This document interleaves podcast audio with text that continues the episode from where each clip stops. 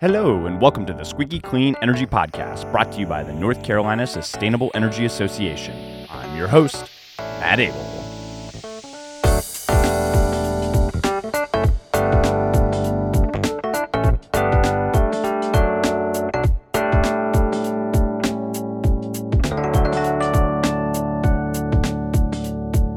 Hello, Squeaky Clean listeners. Welcome to the 94th episode of the Squeaky Clean Energy Podcast, where we bring you the latest in North Carolina clean energy news, policy, and more every two weeks. Today, I am really excited to bring you an episode featuring a guest that I've long followed on my own clean energy journey, starting back in my days at Appalachian State University in a number of my sustainable technology classes. The guest on today's episode has long been a thought leader in the sustainability world and continues to bring his expertise in grassroots organizing to bear in order to tackle some of the biggest challenges standing in the way of reaching emissions reduction targets at the international, national, and state levels. But before we talk to our guest, a few short updates to share. If you're here in North Carolina, we need your voice to help protect our state building code council's ability to move forward with consideration of updated energy codes. On our last episode, we covered all of the updates taking place at the intersection between the Building Code Council and now the General Assembly here in North Carolina. So if you're interested in all of that background, go ahead and give that episode a listen. But for today's ask, the General Assembly has passed House Bill 488, which would prevent our state's Building Code Council from updating the codes that set the minimum standards for energy efficiency until at least 2026, but potentially 2031. This is incredibly important because North Carolina is essentially operating on extremely outdated 2009 codes, which is leading to new homes constructed in the state that cost more in utility bills for homeowners and are less resilient. In fact, updating our codes to the 2021 standards could save new homeowners nearly $350 a year in utility costs, and now the General Assembly is trying to prevent that with House Bill 488. The latest update is that Governor Cooper vetoed 488 but the General Assembly is considering a veto override vote sometime in the near future. We need your help to reach out to your state representative asking that they sustain Governor Cooper's veto today. It's official. Making Energy Work 2023 is on the calendar for November 2nd and 3rd in Raleigh. And just like last year, it'll be an opportunity to gather with many of your clean energy colleagues from across the Southeast to catch up on the latest clean energy policy and regulatory happenings. Registration is now open and sponsorship opportunities are going quick. So if you're interested in learning more about this year's conference, visit makingenergywork.com. Support for the Squeaky Clean Energy Podcast comes from Solarize the Triangle, a community based group purchasing program for solar energy and battery storage available to Triangle area homeowners, businesses, and nonprofit organizations. More information, along with free evaluation appointments through September 30th, can be found at solarizethetriangle.com. With that, let's jump into today's episode.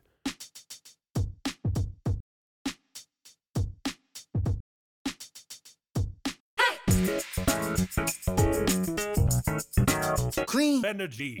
Clean energy. Our next guest needs very little introduction, as I'm sure most, if not all, of our listeners have read, seen, or heard from him over the years as a leading voice in the sustainability and clean energy movement. Our guest has authored more than 20 books over the years, starting with his first, The End of Nature.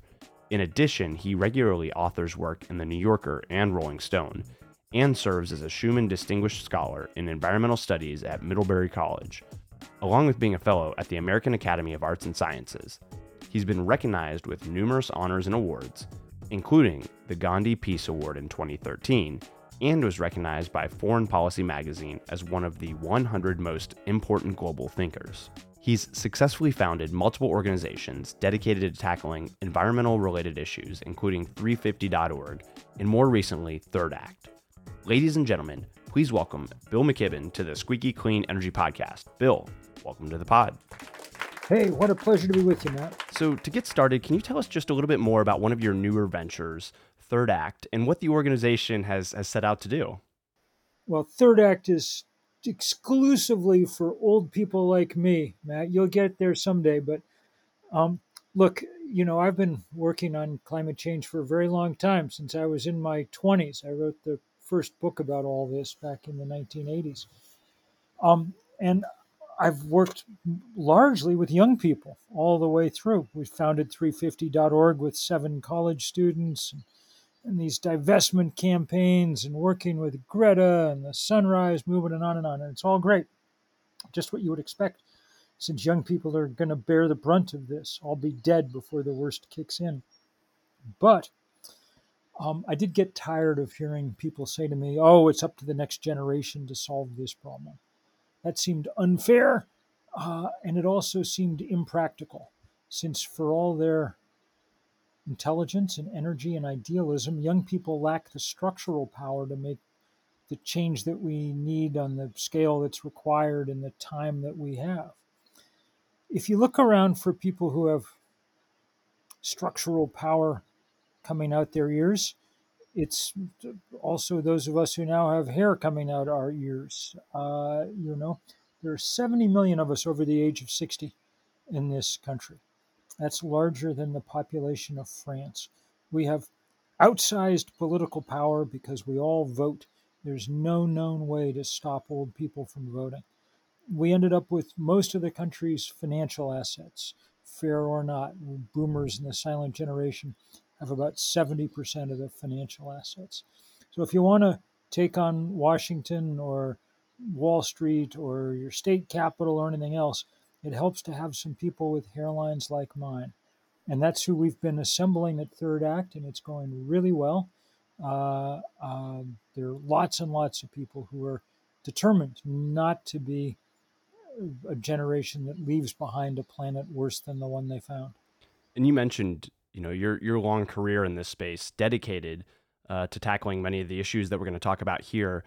Uh, you know, I, I, can say for myself, uh, a lot of your work has been uh, very formative for me in my own uh, career development, starting at Appalachian State in their sustainable technology program. As many of your work uh, had been had been taught in a number of programs, and I know a couple of years ago you were a speaker at the Appalachian Energy Summit.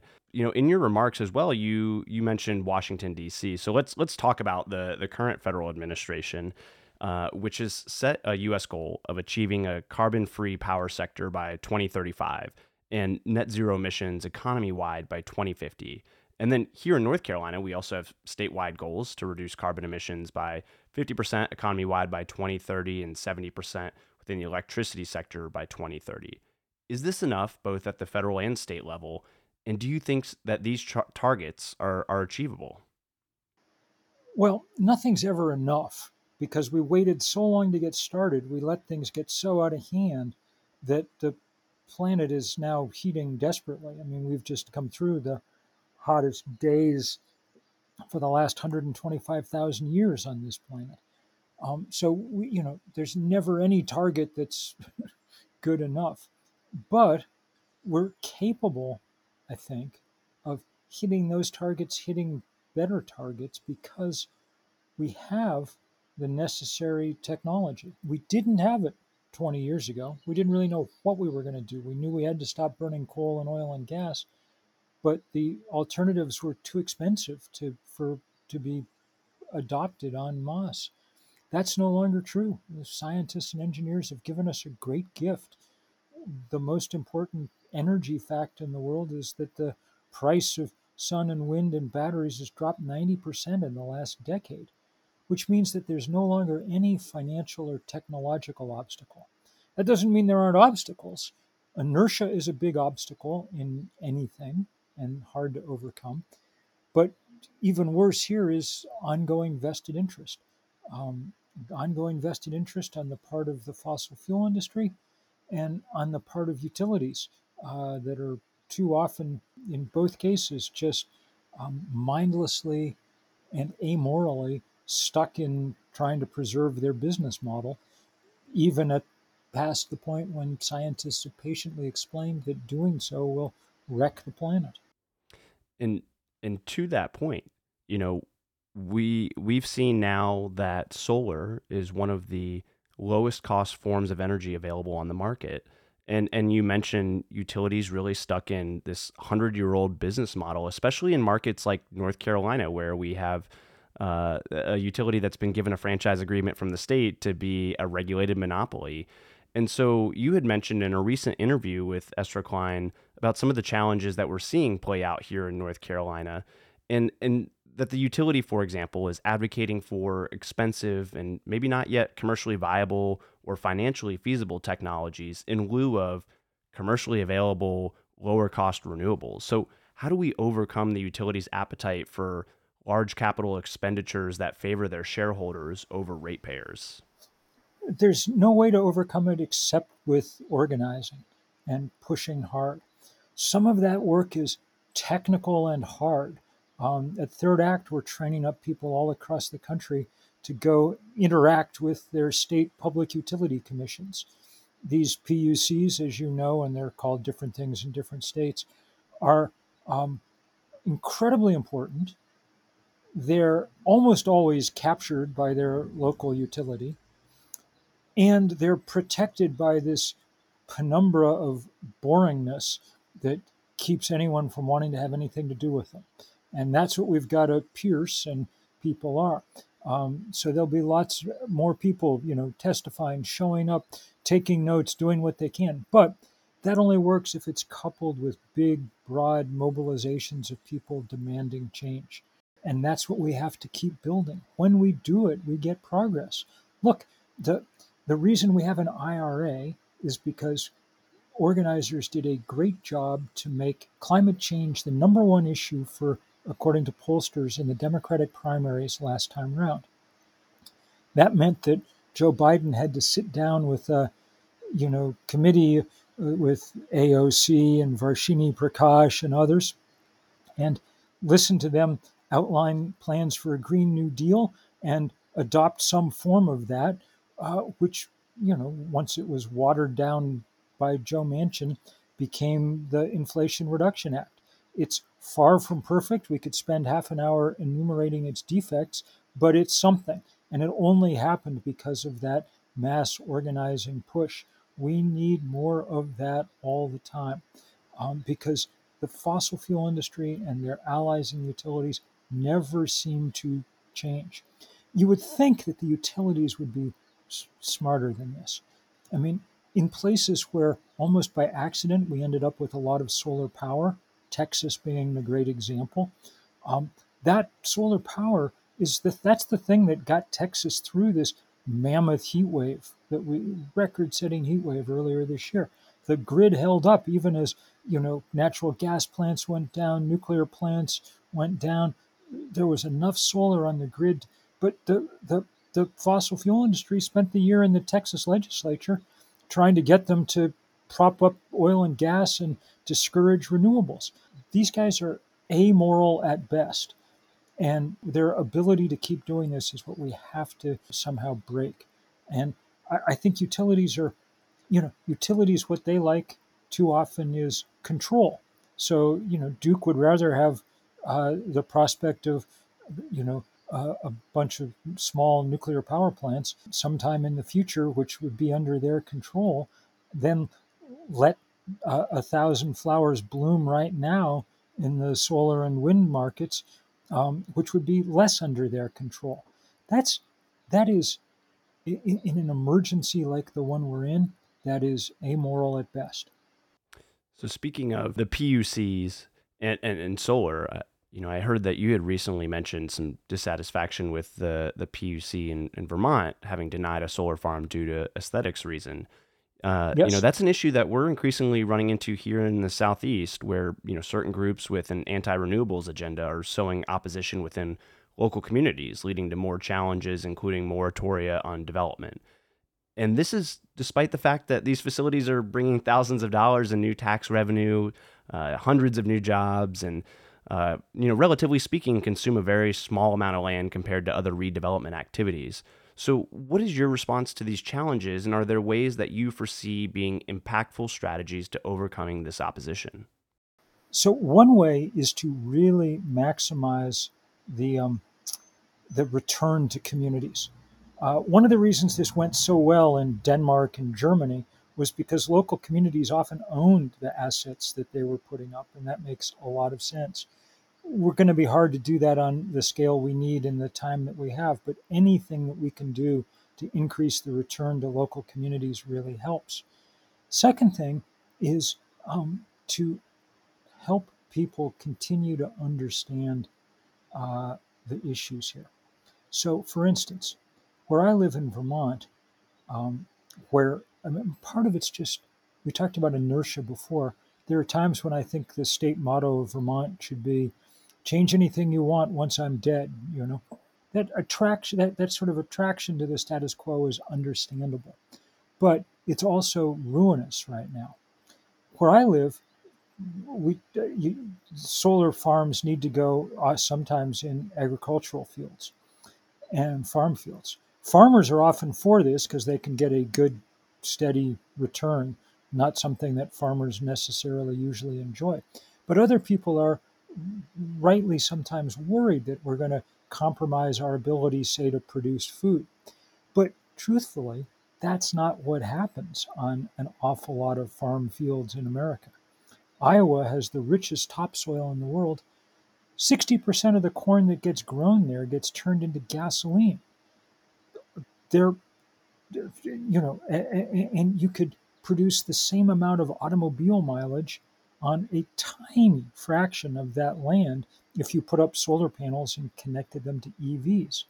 In America, a cornfield is an inefficient solar collector that you have to put large amounts of nitrogen on to make it grow, which then washes into the Gulf of Mexico and creates a huge dead zone. You know, um, a solar panel is a way to give farmers good income. It produces a crop we desperately need more of, electrons, and it gives the land underneath it a rest. So you know, 25 years from now, if we've built affordable small nuclear reactors, if we have fusion power, if we're doing deep geothermal, whatever the hell it is that the next generation of people come up with, fine, we can take them down. And then that land is in much better shape than if we'd spent the intervening quarter century piling pesticides on it. So I, I think that people need to think a little more clearly and a little less. Uh, uh, romantically about their landscape sometimes. These are working landscapes. We need them doing work that we actually need done. The crop we're short of is electrons. And something that you mentioned that I, I want to key into a little bit is is you know making sure that as we're developing these solar farms, right, we're reinvesting in those communities and looking at structures that allow landowners and and the local community to have a piece of of the pie when it comes to the the development of those those solar farms. One of the most important questions that comes to mind for me is how do we ensure that this clean energy transition is equitable? I'm particularly thinking about, you know, all aspects of the supply chain from resource extraction to manufacturing to permitting and siting of all of these renewable assets. You got to work it at every phase of it, you know, and people are. People are uh, there's a lot of work going on to see if we can't make cobalt mining and lithium mining more humane and more environmentally sound. I was just doing some writing about that in the uh, New Yorker last week. It's not perfect and it's not going to be perfect, but it's it's going to be on a hell of a lot smaller scale than mining coal, which kills hundreds of miners every year. Uh, uh, not to mention destabilizing the climate not to mention killing 9 million people a year who die from breathing the particulates that are the uh, uh, uh, byproduct of fossil fuel combustion. That's one death in five on this planet. So from that all the way up to you know what your county zoning board you know is getting in return for uh, solar panels or wind turbines in terms of school taxes or whatever it is, all of that we've got to work on but we've got to work on it while we do this. We're, we, we do not, because we wasted 30 years letting the fossil fuel industry uh, uh, lie to us about climate change, we no longer have the luxury of any kind of time. We've got to be, you know, we've got to be building this ship as we sail it. And you know, one thing too that you mentioned a little bit earlier is the importance of of mass organizing uh, in this movement moving forward. So, what do you think are going to be some of the critical pieces for us to to organize around in order to be able to hit some of those emissions reduction targets that, that we talked about at the beginning of the conversation? We've got two basic tasks. One is to keep saying no to the fossil fuel industry, blocking every new pipeline and fracking well and LNG terminal that we can. And people have done a good job about working on that as hard as they can. Sometimes we win the Keystone Pipeline. Sometimes we lose the MVP pipeline. No, it's not over yet. But we got to fight those fights. The other half of the organizing challenge is the new one organizing neighborhoods, communities, people, house by house to switch out the billion machines that we need to switch out in order to make the change we have to have. There's 140 million homes and apartments in America. That's a lot of places where you have to win this battle, you know, and that's going to take organizing too of a different kind. I mean, for instance, if you want to do rooftop solar, which we should be doing lots and lots of, along with other kinds of solar, um, it's way cheaper if you can do 20 houses in the same neighborhood the same week. Guide, you know, you, you have to pull up the truck once, you know, and all the more, more cheaper if the neighborhood association can basically have done the marketing beforehand so they don't have to pay the salesman to go door to door doing this. That's the kind of work that people are beginning to roll out at places like Rewiring America that take advantage of this money in the IRA. If we can implement that at speed and scale, then we'll really start getting somewhere. And what would be your advice for folks listening in from North Carolina and the Southeast as the best ways to help accelerate the transition to cleaner technologies? Find other people working on this and join in with them. Americans are such hyper individuals that our first impulse is always to think about our own car, our own roof. The most important thing an individual can do is be a little less of an individual and join together with others in movements large enough to matter. That's why we started 350.org or Third Act or the Sunrise Movement or WARN or Interfaith Power and Light or all the other places where you can go and have a outsized impact on policy. Remember, most people in this country and this world are apathetic about these things. That means that change won't happen unless we force it, but it also means that you can have a really outsized impact if you join together with others because you, you know, if you show up at the PUC meeting, there'll be plenty of utility lobbyists there but there's not likely to be big crowds of other people demanding that we don't take action. You, know? you can make a big difference. Well, Bill, I really do appreciate you taking the time to join us on, on this episode of the Squeaky Clean Energy Podcast. And I encourage folks listening in to to, to explore more and, and learn more about Third Act with Bill McKibben and, and that organization. And again, as, as Bill mentioned at the end of his, his comments, you know, find others that are like minded in this space advocating for change. And the North Carolina Sustainable Energy Association here in North Carolina is a, is a great way to start, especially when you're looking at uh, utility commission engagement. And as we look to update the next version of our carbon plan and setting that plan in place to reach those those carbon emissions reduction targets for the state. So, Bill, thank you so much for joining us on this episode of the Squeaky Clean podcast. Matt, thank you for all your good work and uh, keep it up and everybody else. And if you you know you run across some uh, old codgers such as myself, send them our direction at Third Act.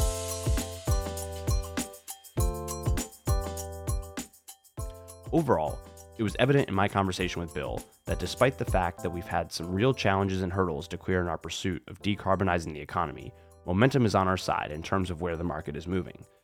The question is, though, are we doing enough fast enough?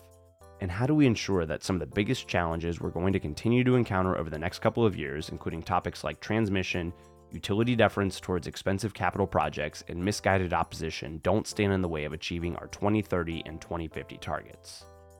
If you're interested in learning more about Bill's current work with Third Act, make sure to visit thirdact.org. This episode of the Squeaky Clean Energy Podcast is brought to you by Solarize the Triangle, a community based group purchasing program for solar energy and battery storage. The program now has more than 12 governments participating here in the Triangle area, allowing homeowners from all across the region to participate and see significant savings on the cost of installation via the power of group purchasing. So if you're interested in installing solar on your home, there's never been a better time. Visit solarizethetriangle.com for more information today. And on that note, you know the deal. Let's stay in touch on Twitter. Give me a shout at Matt Abele for future episode ideas, questions for our next episode, thoughts on today's episode, and your worst energy joke one liners. And episode 94 of the Squeaky Clean Energy Podcast is in the books. But before you leave, don't forget to rate, subscribe, and share the pod on whatever platform you're listening in from. Sharing this podcast with your network and growing the friends of the pod helps us get just a little bit closer to our shared vision of a clean energy economy for North Carolina. All right, that's it. See y'all later.